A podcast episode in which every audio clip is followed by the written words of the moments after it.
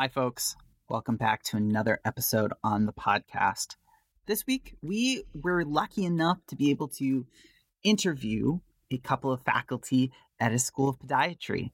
So, for those students that are thinking, you know, I know I want to go into medicine, but I'm not sure that medical school is the right path, this is a wonderful option. So, buckle up, get ready. It's a pretty exciting episode this week on the Penn State Pre Health Podcast.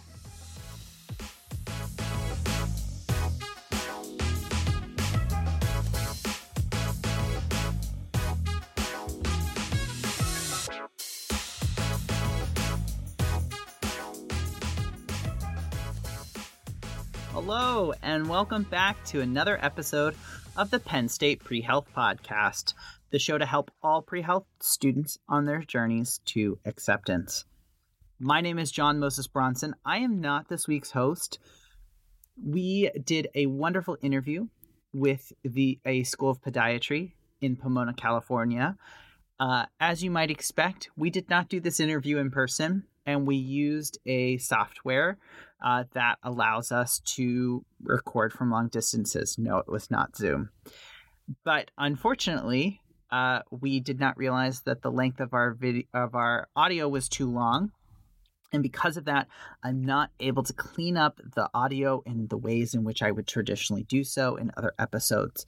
So you may experience some parts of this week's episode uh, have a lot of background noise. I do want to apologize for that. I tried to control it as much as I possibly could, but you will notice some some challenging pieces of audio in this episode. We do apologize for that, and we have a plan on how to avoid this in the future. I think you're still going to enjoy this week's episode, especially if you're looking for one of those non traditional ways of being in medicine. So let me turn things over to my colleague, Kimberly Johnson.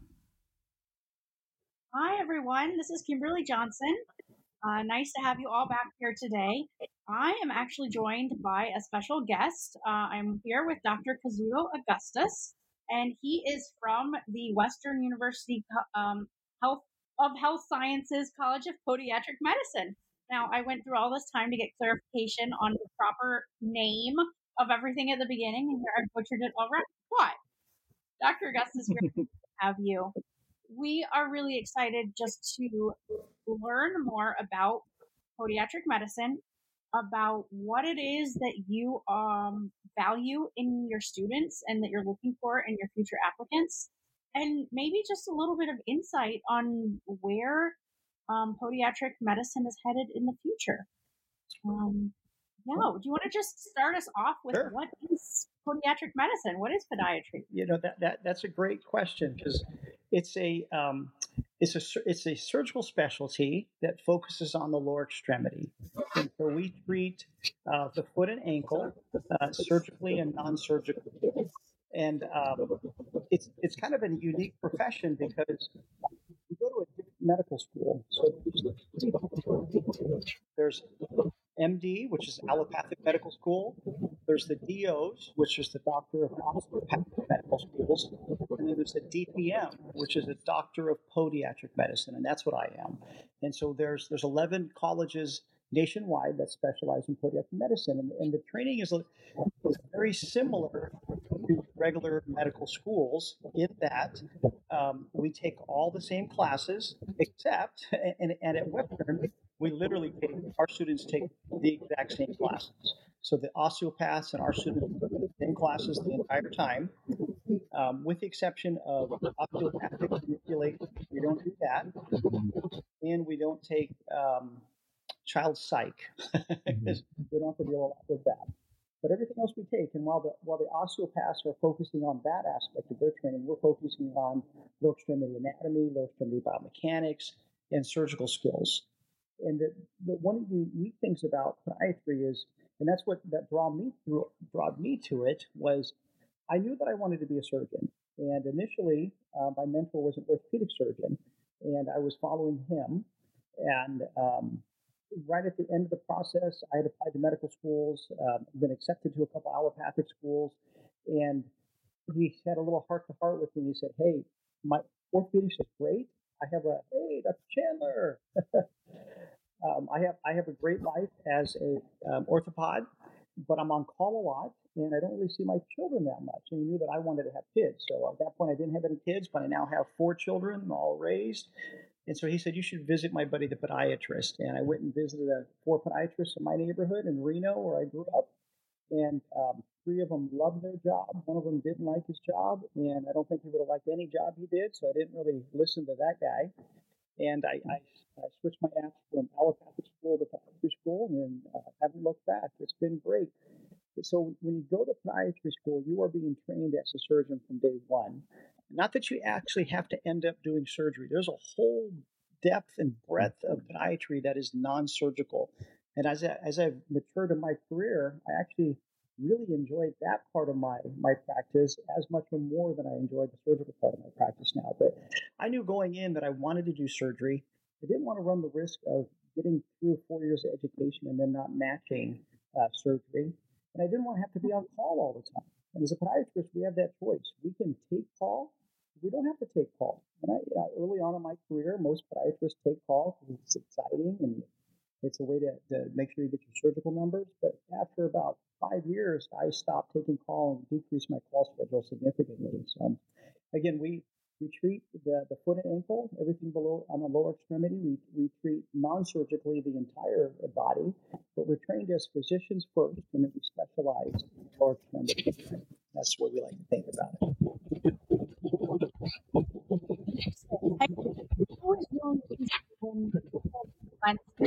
Really on this. Um, because you know, it's just we try something and sort of go wholeheartedly after these big goals that we have. Um, a lot about what makes our careers, whatever they are, sustainable is under understanding what our own personal needs are and what lifestyle is is going to make us happy long term. And um, I love that within medicine there are multiple ways to go about pursuing sort of a more friendly, family friendly lifestyle, which mm-hmm. I hear over and over again from our students is important to them. And they're trying to sort of at this early point in their life reconcile how they're going to make all that work. Yeah. So I'll, I'll give you a, little a little bit more than Dr. Chandler can jump in whenever she's ready there. Um, so one of the things that, that other other thing that's unique about podiatry is, you know, when you are a, a surgical specialty, typically you're going to see your patient volume for a, a, a short period of time. You'll see a patient have a problem. You're going to fix that problem with the surgery, and then you'll see them two or three visits, maybe four visits afterwards, and then you'll never see that patient again. And some people love that that that part of medicine. You see them, you fix them, and then you don't see them again. Other people like to really get to know their patient. Those people usually gravitate towards internal medicine, right? Family pediatrics. Have a, a set group of patients, 500, 1,500, 2,000, whatever that volume is, that you see for the rest of your life. You're going to really get to know them. They're going to get to know you. You're, you're, you're seeing them over and over. In podiatry, we get we get both. So I've been in practice about 20 years, and I've got patients that I've seen for literally 20 years uh, because they have diabetes or they have uh, neuropathy, they've got rheumatoid arthritis, they've got other um, ailments that require uh, lower extremity care. And so I see them every three months, four months, six months, once a year, whatever it happens to be. And so they get to know me, I get to know their families. So I have that aspect of my practice where I'm seeing them on a regular basis. I get to build that, that connection with them. Then I've got a whole separate part of my practice where I just do surgery, where I, they, I have a problem, I fix it, and then I'm gone and they're gone. And so you, you, get a little bit of both. And so if you're if you're really not sure, but you're, a hands-on kind of person, you should really visit a podiatrist and, and see what they do. I think I think most people will be surprised at how much we actually do on a daily basis and the variety of patients that we see on a daily basis. Yeah, I I think one of the things that surprised me about something that you said was I think a lot of people are like, well, if you don't like feet, you're not going to like being a podiatrist, which like maybe. But you talked about like non-surgically, you can treat a lot more than just the feet, and I don't think that students certainly don't know that. Can you talk a little bit about what that aspect of your practice looks like? Because I think most of our students and our listeners are going to be really surprised that that's part of your role. Yeah, so so in my, my practice, I'm in. I, I, I teach part time at Western University, and then I also I, I teach at a couple residency programs locally in the area. I teach at a family cool. residency and a, and a, couple pediatric residencies. Um, but my practice in Huntington Beach and Long Beach are adjacent to uh, Cal State Long Beach and to uh, m- multiple high schools in the area.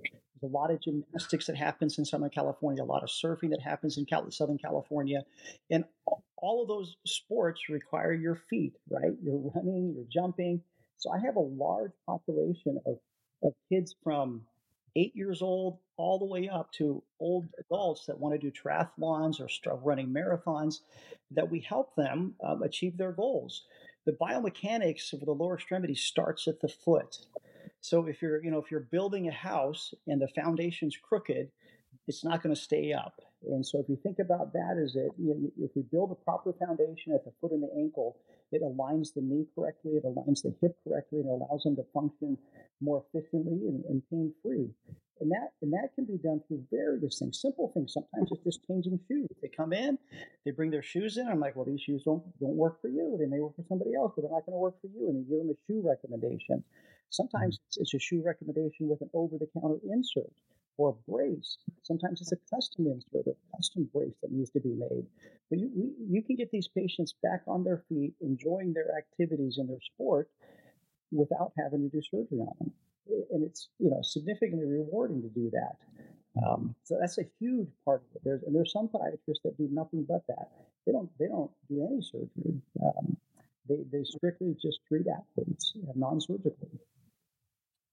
Actually, as a former ballet dancer, my um, friend and I used to have a practice. We used to like to sit and people watch, but we weren't just people watching for fashion or something like that. We like to watch people's gaits and then try to understand what it was that made their gait look the way that it did um, based off of how they're walking. Just because, you know, when you spend so much time in your own body and dancing, you get a really interesting understanding of how, you know, each part of the body is intri- intricately connected to the next part. Definitely. Yeah, definitely. So, um, Dr. Chandler or Dr. Hubbard, we should have a chance here to bring you into the conversation because, um, so everyone, we were joined just after we began um, by Dr. Chandler Hubbard, um, who was also going to participate in our conversation today. Um, we just had, uh, we are just a little all over the place, all of us here on time today. So, do you want to just take a second to introduce yourself so we can bring you into this conversation? Hear me, right? Okay, perfect. Yes. Um, so yeah, my name is Dr. Chandler Hubbard. Um, I grew up in Southern Orange County, and my dad was a neurologist and psychiatrist. So growing up, I had a medicine background. I saw my dad um, not as much as I wanted to because he was always working. He was always on call, and I knew I wanted to go into medicine, but I knew I did not want to deal with the crazy that my dad dealt with as a psychiatrist. I can remember a time when I was sitting in the car at five years old, and my dad gets a call and it's on speakerphone and it's somebody that's having um, a manic episode. And he's like, oh, just sedate them. I'll be there in the morning. And I thought, oh, I, I do not want to deal with that. Um, so I went the exact opposite end of the body and did foot and ankle, but I still deal with a lot of crazy. We still deal with, you know, the whole. So that's something to keep in mind, whatever field of medicine or whatever branch of medicine you decide to go into. Um, I went through undergrad at Chapman University and I got my, uh, my degree in health sciences with an emphasis in podiatric medicine because I knew I wanted to be a podiatrist very early on because I saw podiatrists all growing up. I played soccer, I had ingrown toenails and broken toes and a broken foot and so I, I loved my podiatrist. He was he had such a good work life balance. He had kids and he always let me come in and shadow and see what he did. And so that from from an early age, I said that's that's what I want to do. I want to be more hands on. I want to just I want to get in there and do that. Um, I graduated and I immediately started medical school, which I don't necessarily recommend to everybody. I think it's important to take time off and um, enjoy life a little bit, get some life experience. But if you're really, really ready to go and just feel like you want to go for it, go straight from college to medical school. Um, I went to Western and I graduated in 2018. And then I did my residency at Chino Valley Medical Center, which is affiliated with Western. Um, and then I came back as an assistant professor as soon as I graduated. So I, I, have kind of been with Western the entire time, and I love it. And I also work with uh, a couple other residents. Um, I work with Chino Valley Medical Center, so the same residents that I graduated with. And then um, I work with the university, so I help train students in the clinic, uh, starting in their first year for volunteer events, and then um, when they get out into rotations for third and fourth. That's a little bit about me. Yeah. So you'd like drank the Western Kool Aid pretty early. percent. I love it. so it sounds like the environment's there really great and you really have a, a student perspective can you talk a little bit about what the environment is like specifically at western how you know what do they do to help with like cohorting relationship building what's mentoring or involvement look like there? Yeah, absolutely. Um, from the very beginning, the moment that you get accepted, you get assigned a um, an upperclassman mentor and a faculty mentor. So it could be me if you you know you go to Western, I could be your faculty mentor. Um, and essentially, we're there for you if you ever need help with tutoring or life events, or you just want to talk, or you need advice on what rotations to go on in third and fourth year. Um, the from the very beginning, we're very integrated with the DO program, the osteopathic or the College of Osteopathic Medicine of the Pacific, which is COMP at Western. Um, we take all of the same classes that they do, so we're very integrated from the beginning. A lot of times, the DO students have no idea that the person they're sitting next to is a podiatry student.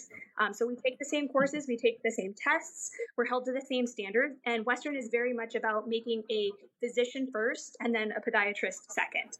Um, so that's that's the motto that that we really follow. And when we go out onto rotations, a lot of times the doctors that we work with, whether it's a vascular surgeon or a general surgeon, they say, "Oh, you know, we we couldn't tell that you were a podiatry student because you know just as much as the UCLA counterparts or whoever else they're rotating with." Um, there's lots of opportunities for mentoring from your upperclassmen, or if you need tutoring help from our lead program, um, as well as for, for, from people that are alumni that you know you're thinking about a residency and someone that went to Western went there. You can contact them, and it's very much a family. Podiatry is very small, and it's very very much a family. Everybody hears everything, good and bad. Wow. I, so like I, I mean I sort of assume the podiatry would be small. I mean there's only 11 schools. But, you know, a lot of like medical schools or dental schools they talk about that family environment, but you don't really hear much about like the alumni sort of like reaching back. It's sort of like once they hit residence like they're out you know? It doesn't seem like that's really the case in in your field. Is that like pervasive at all schools or do you think that's sort of like a unique aspect of like the western university kool-aid? Uh, i would say that to some degree because the other schools have been around longer there's a larger alumni population so there may be more people that have been to different places or in practice in other locations. Um, but i would say with western there is very much a like a family, like a connection that we all went through the same thing. We all kind of understand the struggle. Um, we're a newer school. We're not the newest, but we're a newer school. So our alumni population that is out is small, but we're very strong. So I would say specifically for Western, that's the case. Yeah, and the other thing is a little a little unique because we are so integrated with the osteopaths. You'll see them out on rotations, right? I mean, you'll you'll and and then you'll see them in residency because you may be doing a, a podiatric residency where they're doing a family practice residency or internal medicine or general surgery residency, and so it's not just the the school that's that's podiatry; it's the osteopathic cohorts that are they're they're your friends, they're your cohorts. Absolutely, it's funny funny story. I uh, I was taking call at one of the local hospitals, and a hospitalist messaged me, and he was like, "Hey, does your was your last name Schermerhorn before?" And I was thinking, like, "Wow, that, how does anybody know that? Like, I haven't used that name since I was in medical school." Well, it turns out he is an attending of um, internal medicine, and he was my lab partner my first year of medical school. So it's a really, really tiny, tiny world. Wow. That's awesome. That. I mean, go ahead, Kimberly. I just love that collegial element mm-hmm. that you're describing that can make such a difference in your experience. Yeah, a lot of, you know, we're at Penn State, and so our students are part of like a cohort of like 10,000 students as a first year cohort. It's a really different experience, right? And so, like, the experience of community building, meaning making looks really different. What are, you know, besides like the mentoring, is there any other sort of like things that you know Western does to help sort of like create that community within their their first year cohort? Um, the, the the welcome week is one big thing. The first week of medical school, everybody um, in the podiatry class meets and we we mingle. They they have lunches, they have activities, we have bonding experiences where you learn about your classmates. Um, I went through it myself. There were 50 people in my class, and I knew every single one of them. We all studied together. Um, and the same thing goes for the DOs. A lot of times we have um, interprofessional education. That's something that's part of our curriculum. So you actually sit in a a classroom. They they give you a case, and you sit with dental students, vet, um, nursing, optometry, and they'll say, "Hey, here's a case," and maybe it's somebody with diabetes, and they they have a dog that has diabetes. So the vet student's there to kind of walk everything, uh, walk you through everything. Um, so you get to see not only the people in in your class in podiatry, but in the other colleges that we have. Um, and you gain that experience of what are they learning and what are you learning and you get to learn about each other's specialties or branches of medicine Dang. I did like so like I've heard of that with like PA schools and medical schools and dental schools. I haven't heard it on the scale that you're talking about. That's pretty cool. Very much so. It's a fun class because you you uh, you get to see other people's perspectives, and it really changes how you approach a case a lot of times. And something else that, that's unique about Western, that Dr. Hubbard's touching on is, you know, we're, we're a graduate university only. We don't have an undergraduate class. It's only a graduate school, but it's a graduate school that's unique in the world because we have osteo, we have doctor of osteopathic medicine, doctor of podiatric medicine, physical therapy, veterinary, dental, optometry. um, am I missing something else? I mean, it's it's literally a, a nursing. I think there's nursing also and biomedical science, I believe. But it's it's a university where it's only grad students, and you're not siloed into just your college. The, the university really does inter um, wants interprofessional uh, interaction. So they, they take time out to make these scenarios where every specialty, every college has an opportunity to contribute something um, to that case. And it's, it's kind of neat because you go out, you know, you're really a family. You're not just a College of Podiatry Medicine. You graduated from Western, Western University College of Health Sciences. It's all the sciences. I, I feel like we're getting the true true meaning of what it is to be a University of Health Sciences.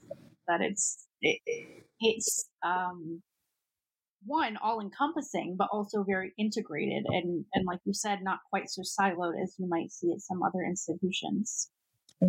Um, which you know is I think part of the, the one of the best parts of medicine when it's really functioning at its best is everyone across the board in all the different realms and specialties and roles being able to work together and communicate clearly and understand you know what value each brings to the table so that the patient um, is always get, getting the best possible treatment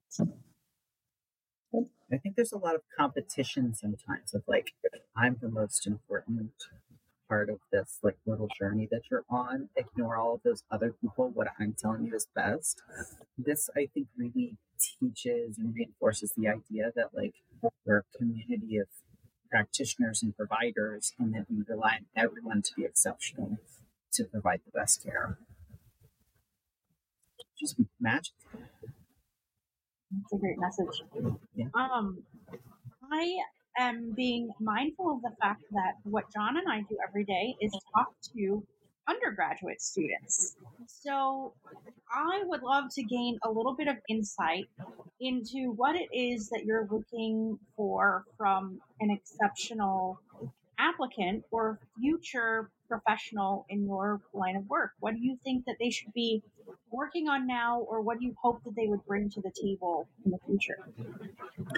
Oh, so Dr. Hubbard is, the, I think, a co-chair of our admissions committee. I sit on the committee as a helper, but she's the co-chair. So how about you take that one, Dr. Hubbard, and then I'll, I'll fill in any gaps for you. From there. Sure, of course. Um, so I, yeah, I, I'm one of the chairs for co-chairs of admissions. So I look at a lot of applications. And I think the common misconception is that people think all I look at is your GPA and your MCAT. I do look at that. I'm not going to tell you I don't, but it's not the most important thing necessarily. I want to see that you have a good base in the prerequisite courses. So I want to see that you performed well. You didn't get a D or an F necessarily in Gen Chem, physics, biology. I want to see that you did it, you know, you put the work in. I'm not saying that those are easy courses, by no means are they, but I want to see that you tried. Um, I want to look at you as like a whole person, more holistically. What extracurriculars did you do? Were you a volunteer for community service? Did you um, do you have life experience? Were you a medical assistant or were you a phlebotomist?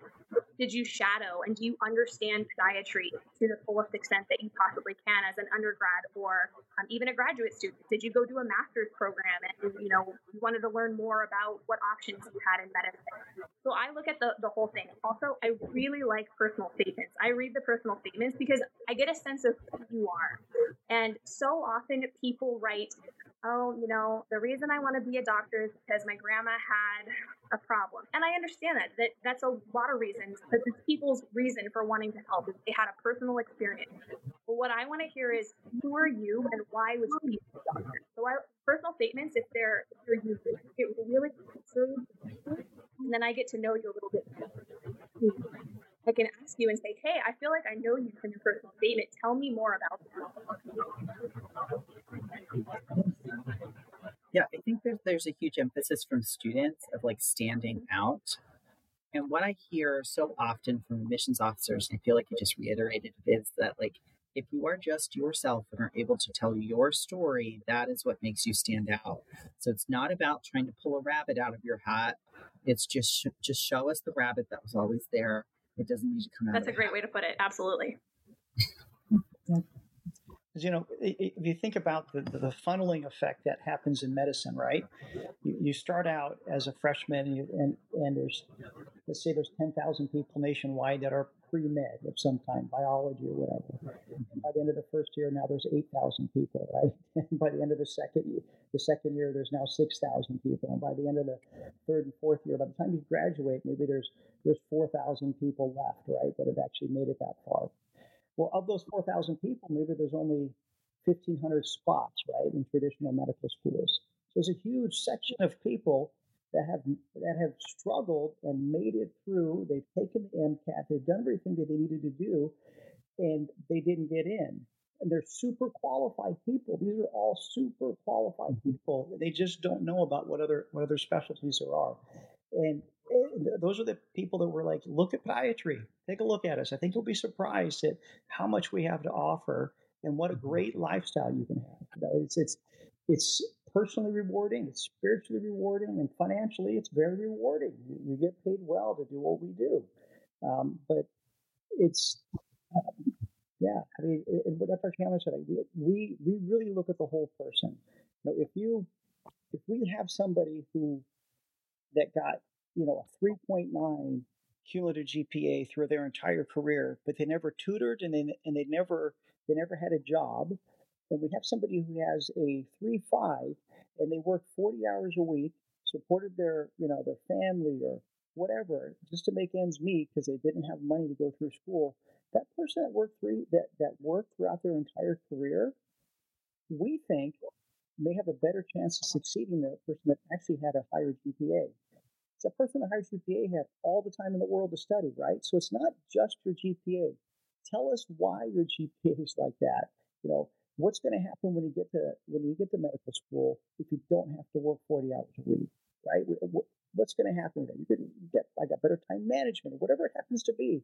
Tell us why, because uh, there's a lot more to it than just grades. I think um, you're speaking our language here. Mm-hmm.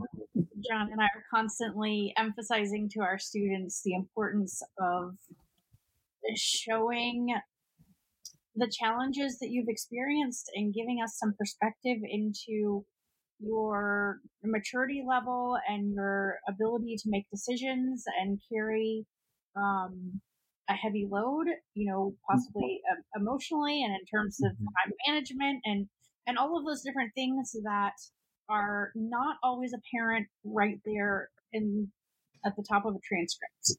Um, yeah. You know, a a GPA is right there, MCAT score is right there, but how many jobs you are working or who else you were supporting alongside that um, is not always evident. Oh, struggle makes you relatable, right? Nobody is like feels super like connected to somebody's like I never struggled a day in my life. Everything was easy. I have nothing to talk about with you. Yeah. And if you're you have patients coming to you, especially in podiatry, I have a feeling they're probably struggling with something. So if you don't know what it means to struggle, you're going to have a hard time really helping them beyond just like the actual diagnosis.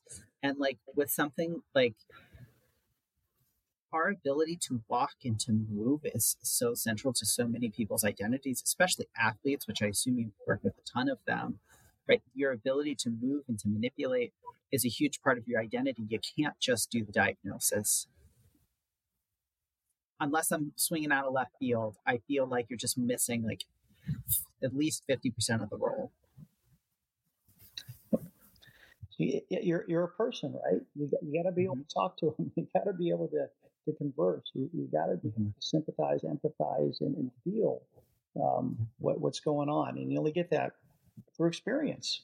You don't get that, you know, set, shut in a cubicle 24 7 just studying. You got to get out and have some real world experiences. So we, we welcome those. We want we want those. We we like those people that um, mm-hmm. had uh, maybe possibly even a, a, primary career, and they figured out, you know, I, I I thought I liked finance, I thought I liked engineering, but really I, I don't like that. You know, I, want to do something else with my life. Great, medicine's awesome. You know, it's it's a great field to go into. It's you're, you're never going to be downsized. mm-hmm. You're always going to have a job you're always going to get compensated well for that job. Um, but yeah, for our, our applicants, we're looking for, like Dr. Hubbard said, paint us a picture, give us a story. You know, well, why? Why you and not the thousand other people that are applying for that same spot? So I think we have a good sense of like perhaps where we'd like to see students get to, right? We want to make sure that you have a nice diversity of experiences, that you've worked with people, you understand what it means to be a patient, what it means to be a vulnerable person, you're good in the academics. Let's say I'm a student who's just starting out. I'm not sure if podiatry might be for me. What might you encourage someone who wants to explore this field to do? Where's a good starting point for them? find a local podiatrist and and call them up or or email them reach out and and ask can i shadow can i can i come spend a day with mm. you um, it may be half a day depending on their schedule or or yours but go and see what we do every day in clinic and and see if you like it see if you know you have i guarantee you anybody that goes and, and shadows a podiatrist you will have questions of why do you do that or that's really strange. Even comments, just that's really strange that you see that every day. I never thought people had this. Um, we mm-hmm. don't see the same thing every single day. Yes, we see diabetics. Yes, we see athletes, but there are so many pathologies, and we're constantly learning as well. So it, go see what we do. Yeah, I, I I echo that. You know, go go see go see at least one, if not two, because uh, podiatrists sometimes specialize. There's, there's general podiatrists, which I consider myself a general podiatrist. They do a little bit of everything. Um, and there's some that specialize in nothing but surgery, some that specialize in completely non-surgical, some that want to just do dermatology kind of thing. So it's good to get out there and see a couple different podiatrists and see exactly how how you know deep and wide um, the, the ailments that we see that we take care of one of my favorite things that my good friend Kimberly has ever said, and I bring it up all the time now because it's just like it's a good encapsulation of something that's so important. A breadth of experiences creates a depth of understanding. It's exactly what we're talking about here. And it doesn't matter which discipline, this is such an important concept that having this diversity of experience helps you understand something to such a deeper level. And I'm glad to hear that you also place value around that. And we're not just like being mean over here, making our students do all these different types of experiences. yeah, definitely. It, it, it does make such a difference. I think, particularly when you're young and you're exploring and you don't know what all your options are, to actually go see what a real day is like. Is like rather, it's um, you know, I'm sure on your end too, you don't want anybody to be surprised by what they've gotten themselves into. And the best way to understand is probably not by reading up on all these things on the internet, but just to go out and make some phone calls, introduce yourself, and spend some time there. I'd echo that. Yeah, you, you do not want to. Go, internet's full of good and bad, right? And the people that are usually upset are the ones that are writing most. Uh, you know, you don't really write great experiences out there, so you're going to find negatives about probably every specialty that every, every medicine in general. You're going to find negative things out there. Um, go talk to somebody who's actually doing it, right? That's actually that's actually practicing medicine. And of course, there's negatives. Healthcare is just not. It's it's not all wonderful. It's but uh, on par, it's a great life. I mean, really, it depends on on what you're looking for. Um, I've got uh, one of our old, old students, and uh, now uh, finished his, his residency last year. He's probably working 80 hours a week because he's on call at three hospitals taking trauma call. He loves his life. He's he's like, man, this is exactly what I this is what I envision. This is perfect. He gets to do all kinds of crazy surgeries that I don't even want to attempt at this stage. um, me, on the other hand, I work three and a half days a week. I love it. that's what I want to do at this stage of my game. Dr. Chandler is probably working more than I am and, and loving what she does. So um, it's, it's just different, you know, it's, it's a little bit different at each point, but you get to make that choice. I so we're obviously op- uh, located on opposite sides of the country. So uh, for our Penn State students who might be interested in learning more about your institution and um, what you have to offer and whether they'd be a good fit, what is the best way for them to go about doing that? I wish I had that little QR code. uh, QR codes these days. We can put them on our show notes, I think. Uh, what I could actually do is I can create an episode image, so I can put the QR code as the episode image. So if you send it to me, happy to do that. Perfect. I, I, I think I've got a copy. If you don't have a copy of your hand, Chandler, we can uh, we'll get a QR code to you. That that would be the best. Cool. If they have more, if they have an interest, uh, uh, put the information in the QR code, and we'll reach out to you. Uh, we can schedule um, conversations over the phone. We can schedule a, like a Zoom type meeting like this. You can you can do on-campus visits. We encourage you to come to Western and, and see what we have to offer. I think uh, students will be pretty surprised at uh, how cool it is over there in Pomona. Well, I just have one last question, and it was something that Kimberly sort of mentioned at the beginning. I have a feeling that a lot of our students might feel like there's not going to be anything like new or exciting about podiatry. What do you see as sort of like the future? What are sort of some new emerging technologies or therapies that make you personally really excited about the future of podiatry? What's what's sort of like getting your fire burning these days? I can tell you personally for for Western U, I'm a part of a, a, a research project and development for virtual reality operating room that I'm helping to design. So overall in medicine, but specifically for podiatric surgery, we're designing a an Oculus um, with like handsets and everything mm-hmm. to actually teach our students before they go out and, and operate on human beings, live human beings, how to operate safely. So I think that that's something that's going to change the way that podiatric medicine and medicine in general is taught, so that it's safer for wow. everybody involved. And I'm super excited to be part of it because it's super cool to actually play around with it and do it. Because I wish I had had that when I was going through school and residency. Yeah, so cool. Pretty cool, huh? And it's you know, there's there's stuff just like we have um, in in all aspects of life, but you know, uh, printers, right? We have we have those printers that can print parts um, that you can test. There's actually medical printers now that that print body parts for like fusions. Because when you uh, one of the things that happens when you have a it's called a pilon fracture. It's a it's a damaged joint where the the ankle joint just gets completely destroyed, and sometimes there's a significant amount of shortening, and you need to put that foot back together with the ankle. But because of the so much shortening or the bone loss, you don't really you, you can't do it efficiently without causing a significant limb length discrepancy where that person's going to have a limp for the rest of their life. Well, now we have technologies we can actually create bone, a scaffold of a bone, and that scaffold actually have pilot's holes that are pre-drilled at angles that when you put that inside the ankle where the joint used to be, the, the screw holes are lined up perfectly. So you put that in, it matches. It's it's a one to one. It's it's, it's specifically printed for that patient only.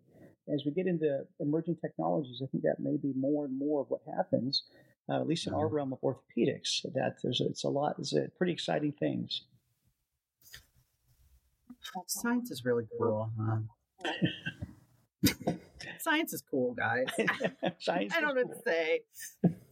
Yeah, it's pretty cool. That, and that that's that's that's just the bone stuff, right? And then you talk about amniotic membrane and injections because we do a high. There's, a, some podiatrists do a lot of wound care. There's lots and lots of Mhm. wounds. Unfortunately, with with diabetes on the rise and patient get, patients getting older, lasting longer, we're outliving our bodies and our skin's falling apart for various reasons. And there's, there's regenerative things that we can do to skin to make it grow quicker or put fake skin on, and that's a whole emerging market um, that's happening. And there's and some people get PhDs after they go to podiatry school, and they specialize in nothing but research, which is awesome. Just like every other specialty, right? There's there's you can always advance and do other things if you like to do that.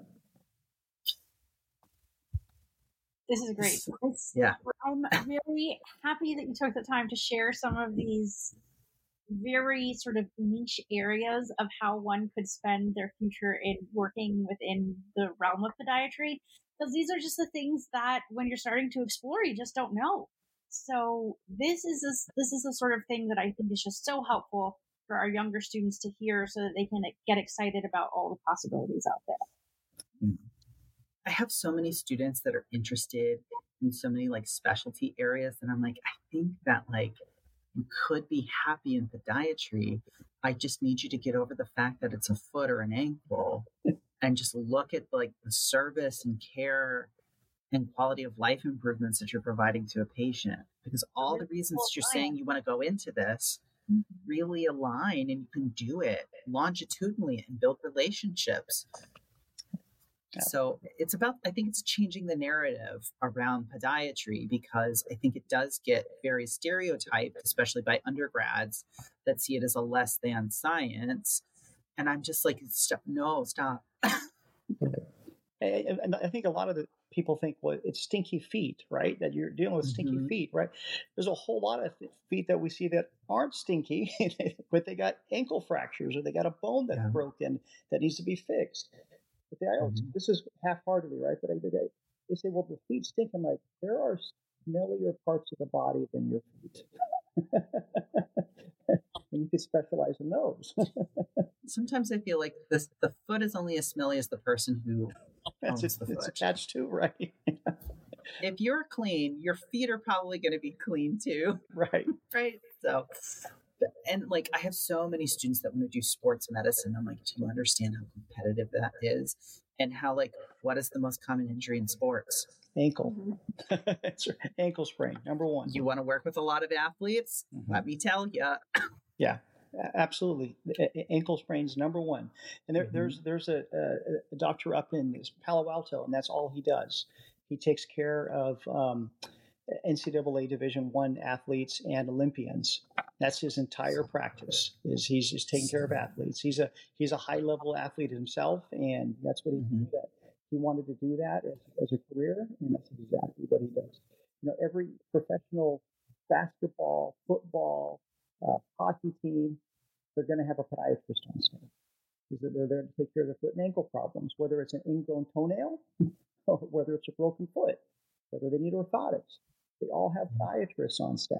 And so we have a heavy vested interest in podiatry. The, the whole boom of, of running was um, the, the grandfather of biomechanics when it happened. A lot of that running that, that took place happened on the backs of the, invent, the inventions of biomechanics from podiatry. The changes in shoe gear and the changes in, in um, inserts and things like that happened because of the, the knowledge from um, biomechanics were from podiatrists. I I love the fact that podiatrists study with osteopaths because I feel like that particular branch of medicine, as opposed to allopathic, is so much more focused on. If there's just so much more synergy. So, like when you said that you were taking a lot of classes with osteopaths, I was like, that's really tracking in my brain. Of like, there's just so much synergy in, in the approach, in the philosophy behind what you're doing. Absolutely, and and that's That- not That's less of a question, more of a comment. But, no, that's a good point. I will say not all of the medical, not all of the podiatric medical schools are with osteopathic schools, but a handful of them are. Um, Western specifically, having gone there, I did learn some some OMT um, techniques, osteopathic manipulation therapy, um, and treatments for foot and ankle. You know, I went in and said, "Hey, how can I how can I use what you guys do?" to treat my patients and there are myofascial releases there's different trigger points pressure points um, and at one of the clinics that I work at at Western U, we have an osteopath that does manipulation, and so we send back and forth very regularly. Yes. Integrated Yes. care. Love it. So I, I, I sort of want to get us to a point where we can wrap up uh, because I, I know that we're all very busy. Uh, because I, I, we were very blessed to have Dr. Hubbard take a break from some clinic stuff. What is like, you know, we've we've covered a lot of ground, and I think we've got a lot of really important topics that I, I want all of my students who are considering podiatry to know.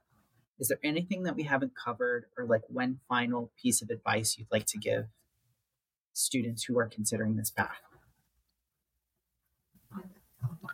Um, one thing I, I I would just consider is that you know, like all of the medical schools, we have a rolling admissions, and so Okay. it's the admissions process is open, and it's open longer than it is for osteopathic school or, or, or allopathic school. And so, if you are looking at podiatry, don't con- and think that you maybe need to take that gap here because you didn't get your application in. Call us because you may actually be right in the middle of the window and not realize that you don't have to wait another year and you can get your career started. And then that's after you know you've, you've done the you've, you've done your due diligence, you've shadowed the mm-hmm. podiatrist, you know what you're really getting into. You know that that applicant window, it's rolling and it's open. Um, and it's unlike allopathic school where you apply, then you actually you, you're applying like a year before you get accepted. You could be Mhm. applying now and starting school in September. You- You're not applying now and getting accepted and starting 2024. You're starting in 2023. That's a great timeline. That is a great timeline. Yeah. How about you, I'm Dr. gonna Hubbard? reiterate- What say I'm just you? gonna reiterate: go shadow, go go spend a day, Mhm. even if it's one day. Um, I really want you to understand what podiatry is because I haven't had a single person that's come to shadow me that hasn't been like, "Wow, I didn't realize what you do." Even if they were like, "This is not for me," at least they know. So please go shadow. Go go find a podiatrist pretty much everybody is willing to have you come at some point they may not be able to you know in your time frame but but go reach out and, and find somebody and and see what we do firsthand All right. Thank you both, Dr. Augustus, Dr. Hubbard. Thank you for joining us. We really appreciate it. I think we learned a lot. Um, hopefully, our listeners learned a lot, and we'll be able to share some of this information with our advisees. Wonderful. Um, Right. Be sure to include all of your details in the show notes, and then we'll also work on getting that QR code out to folks so that they know how to reach you. Right on. Thank you, guys. Thank Thanks you. again. Hi, everyone. I really want to thank you again for sticking with us through uh, this week's episode. We know that the audio was very challenging in some spots. I really, I promise, I did my absolute best to make it as listenable as possible without degrading the quality of the original audio any further. So again, I just want to thank you all for for your patience and uh, just a quick promise that this will never happen again. so thank you all again for joining us this week on the Penn State Pre Health Podcast.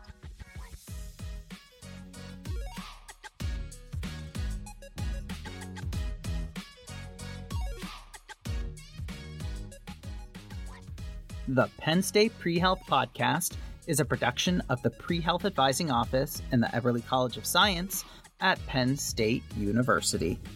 It is produced, edited, and promoted by the Pre Health Advising team.